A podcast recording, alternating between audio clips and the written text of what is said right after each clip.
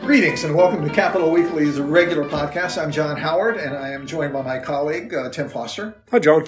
And our special guest today is old, excuse me, veteran Associated Press photographer Rich Pedroncelli. Uh, Rich, thank you very much for coming today. We just uh, wanted to walk down uh, memory lane a little bit, if that's okay. How about we just run down it and get it over with real you quick? You know, Uh, if you've seen photos out of Sacramento uh, in national and state public anywhere, uh, you've probably seen the credit line Rich Pedroncelli. It's almost uh, it goes with the photos almost without saying. Uh, Rich, you've covered governors, campaigns, environmental stuff, hard news, um, but you're retired now. You're, you've entered the Geezer Club now. So, so You're just retired. you just retired, yeah. Um, so first of all, what's it like being just retired? well, it's only been a few days, but I have started cleaning out my sock drawer. I will eventually progress to the garage and things like that. Yeah. You know, all the old things, the listings that they say old guys who retire are supposed to do, clean the gutters. Oh, I did that today too. So, you know, in preparation for the rain. So it's, uh, it's different. I'm not being controlled by the clock anymore. Are you running around with your camera still, like with family photos, or going out and doing stuff? You know, Um, there are cameras in the car. There's still cameras. just in case. just just in case i just the whole thought of still coming across something and not taking a picture of it just is too foreign to me uh, yeah. Well, you know, I- when I think of you, I always think of, uh, in fact, the other photographers, but also, especially you, I always think of you have at least two cameras around your neck. Sometimes I think there were three. There are a couple cameras with long lenses, and there was one at the side without a lens that you could switch out real quick. Why? Why so many cameras? What do you need? well usually i carry usually two cameras and one would have uh, a short range lens like a uh, my favorite was a 16 to 35 millimeter zoom Uh, this way when you're in the capital so much stuff that is that is close quarters um, if you see somebody and you want to jump out and, and photograph them somebody else might see it and Yeah. you know and if you're in a scrum with a bunch of other tv cameras and, and reporters and stuff like that well you have to kind of get close to be able to see your subject but if you're that close you still have to have a wide angle to shoot it so you always always that and then the other camera would usually be carrying a 70 to 200 millimeter zoom covering the the chambers themselves the assembly and senate chambers i'd usually also have a 300 millimeter uh, Yeah. to it which would be a, a, longer lens to get across the side of the room And this is all digital, right? Uh, well, about- there's is- no film anymore. Is well, there? no, no film anymore, but that's pretty much the standard equipment that we used for, wow, a long time. Originally, you just had fixed length lenses and you'd carry a bag full of uh, two bodies and a bag full of lenses. You know, Yeah. you have to keep changing from a 24 to a 135 to an 85 to a 180 or whatever like that, you know, to get the, the range that you wanted. So it's lightened up and it hasn't because some of the digital cameras, our mirrorless cameras is what we're using now, are, are heavy and the lenses are heavy. So you, we really haven't reduced the weight so much. Well, you know, I, I um, this shows how long I've been at the AP. But many, many years ago at the AP, I remember having to cover. Actually, I volunteered covering the uh, Angels Camp, the frog jump at Angels Camp, Yes, I did that too. and uh, you know, and the photos would go everywhere. Yeah. Um, and it was always somebody pounding the thing, the stage behind some poor little frog that tried to that didn't go anywhere, actually jump, you know, beat everybody else. But the thing I remember about it was um, the photographer. I think it was Walt. I went down there mostly with. Yeah. Brought down his own darkroom in his trunk Oh, yeah.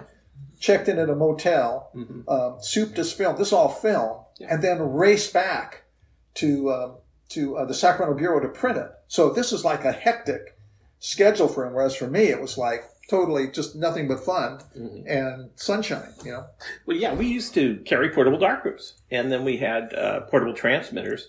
Uh, so if you could find a place to uh, uh, uh, just any dark room, some room you could darken down, Yeah. then uh, even if you didn't really have running water, you found ways to kind of wash your film for a second and dry it and make a quick print, and then you'd hook up a portable transmitter. And this stuff all was packed in your car. You know, if you remember the Stolpas, I do very well. Yeah. I had I had a portable darkroom there, and you know, I had set it up in the motel bathroom, and then when we went up to the the hospital where they were at, when we came back, that's exactly where I went. Processed film, made a print, put them out. So how long ago did that stop? Let's see, we went to digital. We were able to get away from prints uh, back in the early '90s, late eighties, early nineties, where we started we could develop the film, but then we scan them into a computer, and then we were able to transmit them easier, a little bit faster. I remember a demonstration they did where, uh, for the first time, they shot. They used digital equipment to shoot the Super Bowl. Mm-hmm. They shot the Super Bowl and they got the image out on the wire in the space of a few minutes. Oh, yeah. it's pretty amazing. Yeah, I Yeah. mean, they, I mean, the fastest I ever got a print out from the time I walked into the office to the time I put it on the drum to start sending it was 13 minutes, and that meant processing film, making a print, writing a caption, and going. And I can't remember what it was, but it was 13 minutes. Where normally the processing time alone would have been about 20 minutes. You know, Wow. you went back in, you you got it processed, or you, you ran it through the developer, then you put it in the fix, and you didn't put it in the fix for only a couple of minutes, and you ran it through a, through a quick wash, and then went, after you made the print, you went back and tried to save the negative. If you Yeah. shoot, if you shoot a picture, say on the floor of the Senate, Mm-hmm. uh, are you able to send it from your camera to wherever you, you need to send, or even post it? Or I mean, like the way you do with say with an iPhone. Like Tim's got the iPhone, and you Mm-hmm. can have a photo on it, you can share it or send it or message it. Can you do the same with the camera? We can now. Yeah, I didn't really do that. I didn't need to. Uh, but I mean, I could send it now to my cam, my phone, and send off a raw caption uh, picture to New York or to somebody else, and they can finish the caption off. Yeah. Uh, now, for example, uh, when I when we used to shoot the Kings games using film, uh, you'd shoot the first quarter. You'd come back in, you process your film, make a print, caption it, get it out on the wire, and then you'd go back out and you shoot the fourth quarter. Okay, that it would take that long. Now, well, when I would shoot them, I would shoot the first quarter, go in, put out seven or eight pictures, you know, then cover the whole second half. If I wanted to go a little bit early, I'd, I'd go in at the end of the before the end of the second quarter. So I could I would end up putting 20, 25 pictures out per night. Wow. Of Did you have basically a dark, not a dark room, but the equivalent on the floor, yeah, right off the Oh, floor? Well, we, we do it off the floor. Yeah, they have. Uh, okay. The arenas uh, have space for uh, the media to Yeah. do that kind of stuff. Yeah. You didn't have to come back to the office. No. Um, Now, a rumor I heard is that when the Kings were possibly going to leave Sacramento, you know, Seattle was making a lot of noise about trying to bring them up there. Uh, and there was a, it seemed like a real possibility that the Kings would go. The rumor I heard is that basically all the photographers in town would be out of, out of work because who's, who's going to pay for them? No? No, no. uh, you know, the Bee photographers were not going to be out of a job. I wasn't going to be out of a job. Uh, you know, maybe the TV crews, because a lot of the TV crew people that did the in-house TV and for broadcast, uh, you know, worked under contracts or freelance. So that might have happened for them, but not still photographers, or at least not for for us in the Bee or the uh, our, our AP. I mean, we I had plenty of other things to cover other than the Kings. Oh, okay. So, the Kings. when you go, but thinking about that, when you go, uh, they can move another photographer in, a young guy, maybe in his early twenties, Or young, young lady. maybe. yeah, or young lady. Yeah, I, I have no idea what they're going to do. Uh, I hope that they don't leave it empty. I think California is too important. Uh, that's what I always felt about it. Is that you know I got asked anyway. Um, I'll try to finish with that here. I think it's too important to leave uh, empty. You know that there's too much. California, fourth or fifth or sixth largest economy in the, wor- in the world yeah. we put out legislation every year that affects the rest of the country. Uh, I mean, uh, a, a governor for California is almost an automatic consideration for of not the president's spot, the vice president's spot. We hear that now, even though you know, Governor uh, Newsom has you know said he's not doing it. You know, who knows? Not like John believes him. Yeah. um, so I, I hope they don't. Uh, several years ago, I don't know, you might have still been there, John. A person came from Human Resources and, and talked to all of us individually what our career goals and stuff like that. Then I met with her and she said, "Well, you know, you've been here for a while. Uh, had have you ever thought about, you know, promoting?" And well, promoting? What do you mean? Well, you know, maybe you become a photo editor. No, no, no. I'm not a photo editor. I'm a photographer. I like what I do. You got to remember, AP is a New York-based company. Yeah. And careerism in Washington D.C. and in New York is exceptionally high. So if they've got a staffer and who's asked by a New York-based person, "Hey, uh, what do you want to do in the future? You want to get promoted?" and you don't want to be promoted, Yeah. they look at you very suspiciously. Well, that was it. She then said, "Well, well, you know, wouldn't you like to go to Washington? You know, wouldn't you like to go to Washington?" I said, "Well, no, because I'd actually shot several freelance jobs uh, in Washington. Uh, Cal Journal, uh, remember, the, remember California Journal? Sure, yeah. Um, they sent me back several times to do photos of different stuff. Yeah. And, uh, you know, it's a, a wonderful city. I like it, everything. I just couldn't live there, Yeah. you know.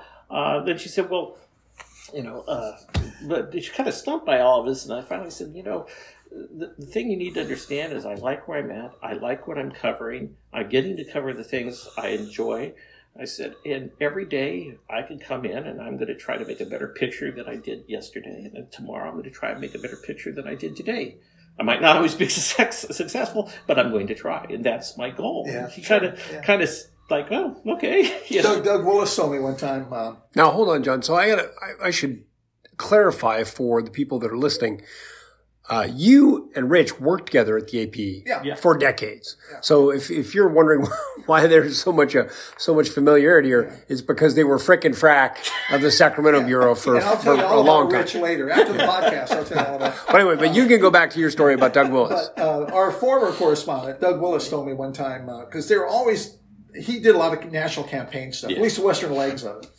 And they always asked him to come back to D.C. He would cover. They couldn't experience. They couldn't conceive of anybody who wanted to do politics not wanting to go to D.C. And and Doug said, I always regarded that as a threat. and he never he never did go back there. You know. Well, you know, one of the great ironies is um, Walt Zeboski, who's basically helped me get, get in the profession Yeah. and whose job I eventually take after he you know, retired. Um, he had covered Reagan, you know, when Reagan was governor here. And then when Reagan ran in 1980, they put Walt out on the campaign. Uh, another ca- person who was on that campaign was a guy named Ron Edmonds. He was the UPI photographer here Oh, sure, yeah. and had some familiarity with Reagan, not as much as Walt. And so uh, after the election, Reagan gets elected. AP asked Walt if uh, he would like to come to Washington and cover Reagan in the White House. And Walt said, "You know, I'd already been here for 20 years. We had our house and all this." He said, "I just didn't didn't want to." So they offered the job to Ron, and Ron took it. And so on his first day on the White House beat, they went to this hotel where Reagan was speaking, and the, the media was outside the back door where they're supposed to be and all that. And Reagan walks out, says hi to the press, waves around. Ron had gone to another position, and Reagan got shot. Ron got the Pulitzer Prize for the shooting of Reagan. you Wow. know? So it's like, And the rest is history. so it's like, wow, you know.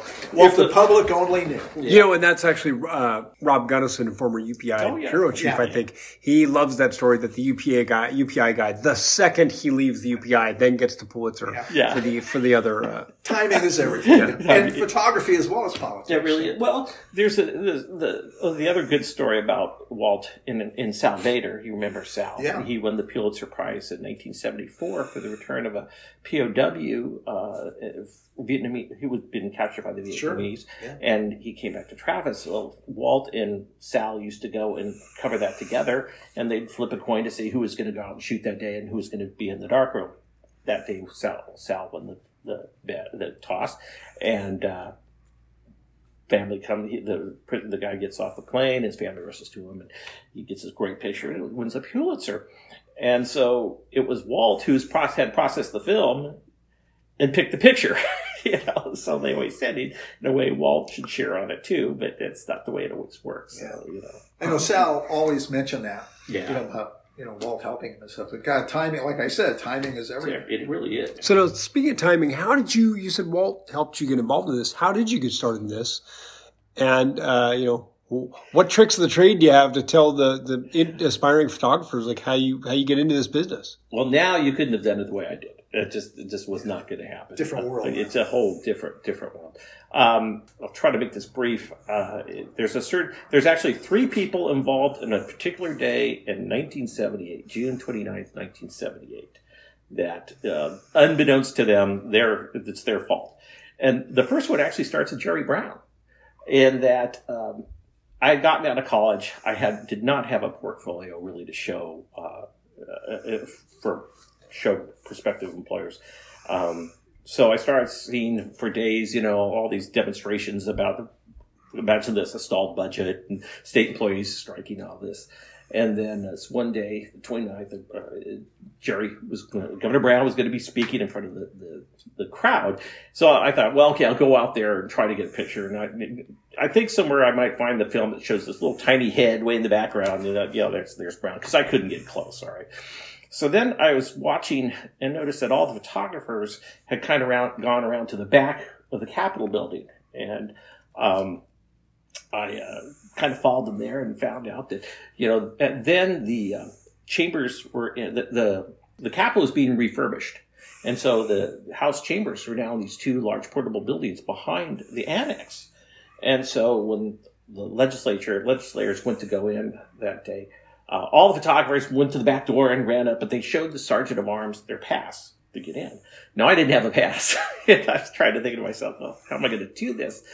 Uh, well, I got one idea. So I, I went up to the top of the steps and I ran down and I had to turn a corner and I turned around this corner and the sergeant, and then you had to climb up some temporary steps to go into the back. I ran around the corner and I see him about to close the door. I go, have they started yet? Has it started? He goes, oh no, you better get in there. And he opens the door for me and lets me in.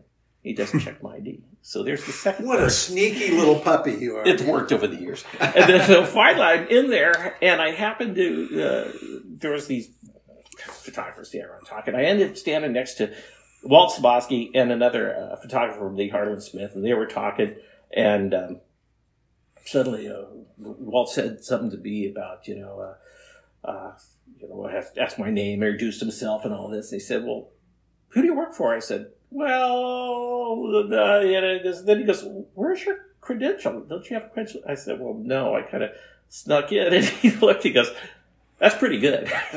that's, that's pretty good. He said, so we talked a little bit and he said, well, you know, afterwards he said, well, you know, if you want to drop by the office and see how we do things, come on by. So I said, sure, okay. So I went over and uh, uh, he said, well, I'll tell you what, why don't you, you know, process some film? And, you know, so I processed some film. He's showing how everything was done. I realized at that moment that I had no clue what was going on in this business because the way I'd been taught in school, the way it was being done real, in real life, were, were just miles apart.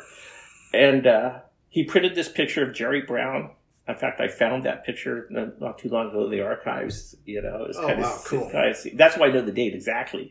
And um, he just said, "Well, you know, if you want to, you know, come ever back again, and you know, be happy to show stuff." I was there almost every day.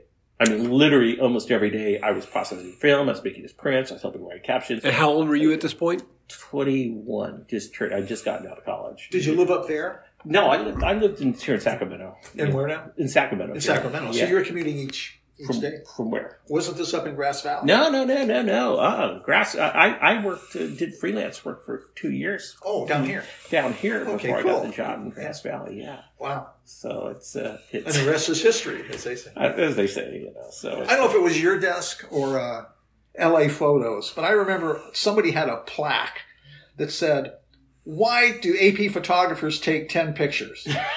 And the answer was, in case the first nine come out right. yeah, I can't believe it. Yeah, that's that's another. Thing. And these one. are the shooters that said that. Oh yeah, know. we always do that. Yeah. You know. Uh, Rich, one thing, uh, well, actually, two questions. One, what about iPhone photos? I use iPhone all the time now. I just, I love them. So, what do you think? What's a pro think of iPhone photography? I think the first of all, the bottom line is you, you have to get a picture, and in the end, it really should not matter if the only instrument you have is an iPhone, as long as you get a picture for, of what's happening. Uh, you know, um, the only problem is uh, several of them. Quality isn't all that good. It's getting better. Uh, people are incredibly rude about taking iPhone pictures. How do you I mean, people talk about us, but we have a certain code about how we deal, you know. People think nothing of walking and stepping in front of you to take a picture. People think nothing of putting their phone in front of your camera because they think, oh, well, if that's, that's where he's shooting, I'll, I, I better put my phone there. You know, and a lot of times they don't realize this is our job. And this is, you know, there are repercussions if you come back without pictures or good pictures. And for a lot of these people, this is just, you know, they're having fun you know, or they want to take a selfie, and they, you know, it, it's it's a hard thing to say because you don't want to criticize for somebody to want to record a moment, but on the other hand, you just say, look, it doesn't have to be that way, you know, and and I hear people say, "Well, you guys do it. You guys do this. You guys." Well, maybe I live in an isolated world, but here in Sacramento, we've always had a really good code of ethics between all the people with cameras. You know, TV still, we've always had, a, you know, understanding, you know, you do it to me today, great, I can get you back tomorrow. So let's not even play that game, you know. Hey, if I'm going to buy a photo uh, camera, what would you recommend that I buy? Con- considering the fact that I'm cheap. Well, yeah, want, I've known that one. Okay, yeah. but I want, want good equipment. I mean, is there a balance for a non-professional photographer? So, is there any? Do you have any recommendations for something like that? A, a good camera, but not something that's going to cost more than my annual, my monthly mortgage. Um, you know, first of all, all the major companies uh, make good cameras. I mean, Canon, Nikon, we're using Sony, Sony's. I mean, these are all really top flight cameras. So any one you buy is going to be good. Um, and you have to decide, you know, how much you want to spend. You can spend a fortune, or you can spend a moderate amount. You can go to go to uh, uh, like Costco or some of these other stores and buy their little kits. They have decent little cameras that have maybe a, a, a 20 millimeter, 55, 20 to 55 zoom, and a 70 to 300 uh, zoom. And, you know, they're going to cost you $1,200. It's not a bad investment for decent equipment. It's not your top flight stuff, but it's not going to break your bank. And then if you realize and think that you'd like to get more involved, well, then you could advance. But if you drop a load of money and then after six months those things are sitting in the closet, well, that that's yeah. kind of harsh. Yeah. And you know, uh, I just try to warn people that you have to look for things like uh, how the camera fits in your hands, the ease of use, and stuff like that. Like it, the the ergonomics of a camera, it sounds strange, are really important because the camera has to feel comfortable in your hands, how it controls work, and how you can make your adjustments and things like that. But it's not even just, it's not so much just the camera. They need to people need to learn how to use the instrument. And what I mean is, too many people want to put their camera on P for program or A automatic, you know, and take their pictures. Okay. You're, you're giving away my secrets, yeah, Rich. Well, well, fine. I mean, if you're getting the results you want, okay, great. On the other hand, if things aren't working out, and I've had people show me their pictures and ask me, you know, well, how come mine don't look like yours? And I say, well, I'll ask well, what ISO did you have it on? What's that? What's your f-stop? I don't know. What's that? All these questions, and it's like you, you there's a, a, a, a, a three part to exposure, which is the key to your pictures, and that's the ISO, the f-stop, and the shutter speed. Now, ISO is your film speed, and the higher the number, the faster the film. Okay, uh, then the f-stop controls how much light is being let in through the lens, and that controls things like depth of field, and then your shutter speed. If you need a shutter speed, usually for most people to start with, or they should never go below 125th of a second, 1 125th of a second uh, on up. Well, that helps eliminate blur. You know, faster shutter speed is stops people movement, stops your movement, things like that. So if they know how to control those three features to make them work together, that is going to help your pictures 100%. You know, instead of just pointing and hoping, you know. Right. Rich Pedroncelli, thank you so much. I think our listeners thank you a lot too, because now they're going to learn how to take better pictures. uh, it was a lot of fun working with you over the years, Rich, and this was a lot of fun talking to you too. Oh, we never even really got up to the Stolpa story. I know. You well, know. well, we're going to do a part two of this. uh, Crazy Adventures of Rich Pedroncelli and the Stolpas. I remember really well. Well, you should because yeah. we almost froze to death up there. so wait, so you can't okay, you can't tease that and not tell the story. So you got to tell the story real fast. So what's well, okay? So we go up to uh, the Stolpas was a couple that tried to get out of California, get back home to uh, Utah, oh Idaho, and they had tried everything. They tried going north on they're in in, in uh, this area, but they tried going north on five to two ninety nine. They got stuck. They tried going south to uh, whatever goes across. That way they got stuck. They tried taking fifty. No, didn't work. So they finally went up across 299 to Alturas, and from there, about 30 miles away, was a town called Cedarville, yeah. which was right out of the 1930s. I remember we hung out there a little bit. they got stuck in uh, Nevada somewhere. They got by the snow, and they got brought, brought back to Cedarville to the hospital. The main hospital official there was a woman I remember in a black with an over a jacket, boots. She had been sent to medical school and had gone to college paid for by the union in San Francisco that uh, Longshoremen. Bridges- Longshoremen. The longshoremen union. Yeah. And believe me, she didn't mess around. Yeah, so she was nice the media came up to get pictures of the, and there everybody was covering this. The hos- she would appear outside and basically direct everybody to do anything she wanted, and there was yes, ma'am, no, ma'am. I mean, she spanked the media to death, and they did everything she wanted. So the story was.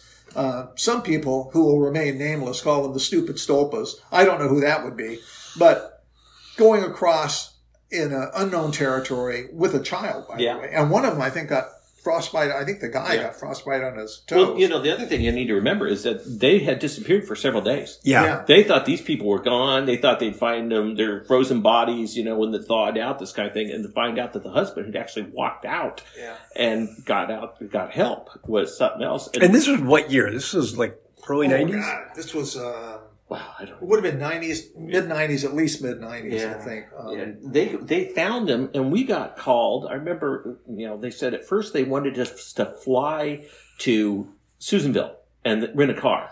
Well, there's this big storm going on. Now, I like to fly, but I wasn't going to be a hood ornament to a mountain. You know, that's, I mean, that's literally what I said. And, and so finally he said, okay, you and John rent a, rent a, a four wheel drive and drive up there and all this.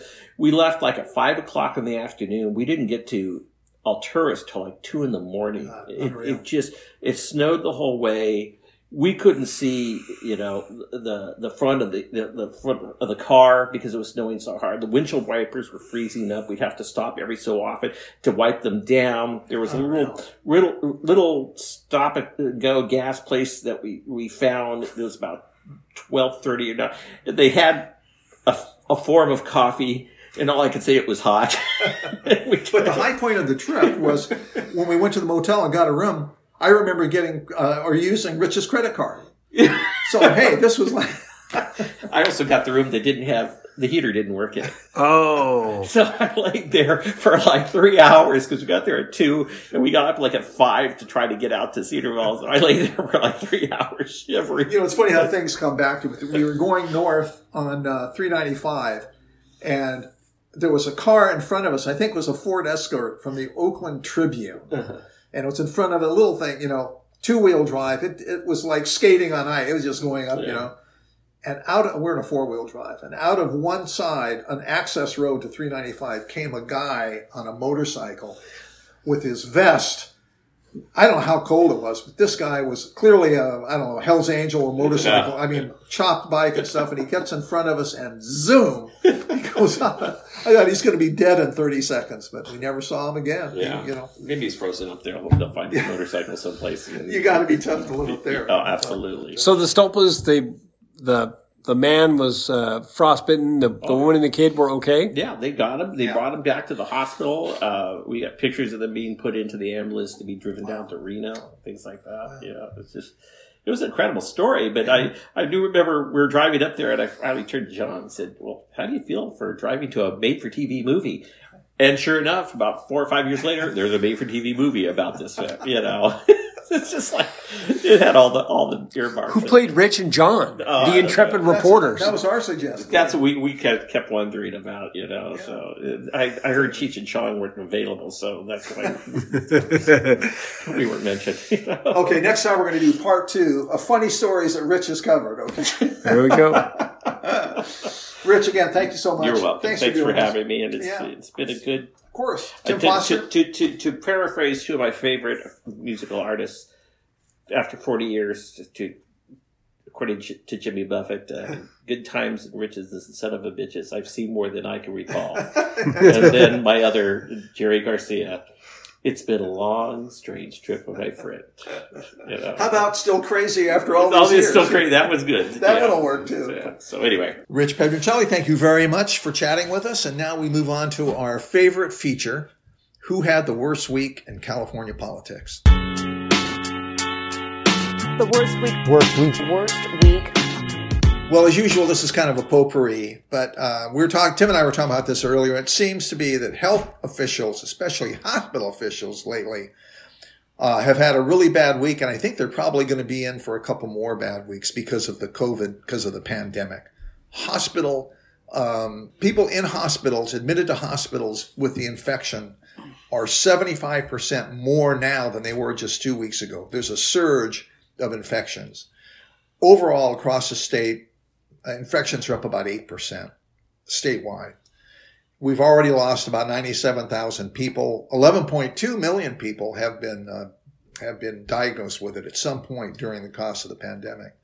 So handling this new influx, this new surge, most of which are the Omicron uh, variant and some subvariants of that of Omicron are accounting for most of the new infections, as I understand it. So COVID is back. Masking apparently may come back, right, Tim? I mean, we're hearing LA and What I saw, yeah. yeah. Uh, so this can't be good. We thought we might be out of this, and apparently we're not. And at least right now, it's been a roller coaster ride, but right now it seems like the roller coaster is going back up. So I don't know, Tim, what do you think? You know, from personal experience, I could say that my own COVID diagnosis was 100% up a few weeks ago, in that I had managed to dodge this for all this time, and then a few weeks ago, I finally came down and was was sick. I had a mild case, but uh, How, how long do you think it lasted? I mean, you know, uh, I think overall I felt off for about maybe a week, ten days. But I did get uh, Paxlovid. I, I waited a couple days. I was foolish. I didn't I didn't realize you could go out and get it. I thought it was still kind of a little harder to get, but apparently not. So after after a couple days after I tested positive and felt terrible, I did get Paxlovid, and that I don't know that it made it what's that entail? What, what what- what's involved in that? so Paxlovid, if you have not taken it, it is tablet form, and you take it twice a day, and it leaves a terrible taste in your mouth. But um, other than that, I didn't really notice anything particularly one way or another. Uh, it didn't immediately, you know, turn my COVID off, but it and uh, it probably made it better in any case. But I think from the time I first had any symptoms to the time I really felt fine it was probably ten days. But Yeah. really, I had a couple days where I felt pretty awful. I had brain fogs, real sore throat, uh, and I was congested. I had hacking up a lot of horrible stuff. You were telling me too earlier. You you talked um, spoke with a doctor who had mentioned who's familiar with COVID cases, and he's treated people, and he says by far the people who do the worst in his experience of people who are not vaccinated. Yeah, this is very anecdotal, but an old, very old friend of mine is a doctor here in Sacramento, and he said at this point, the people that are getting really, really, really sick, in his experience, are 100% the non-vaccinated people. It's people that are uh, have not gotten the vaccine, and people that are vaccinated are coming into the hospital sometimes, but they're not nearly as sick, and for the most part, they're going home unless they're you know extremely old or have some other real extreme health problem. But uh, but the people that are otherwise healthy coming in and they're extremely sick with COVID, he said that in his experience at this point, it, it's 100% unvaccinated people. I mean, you don't want it, you know.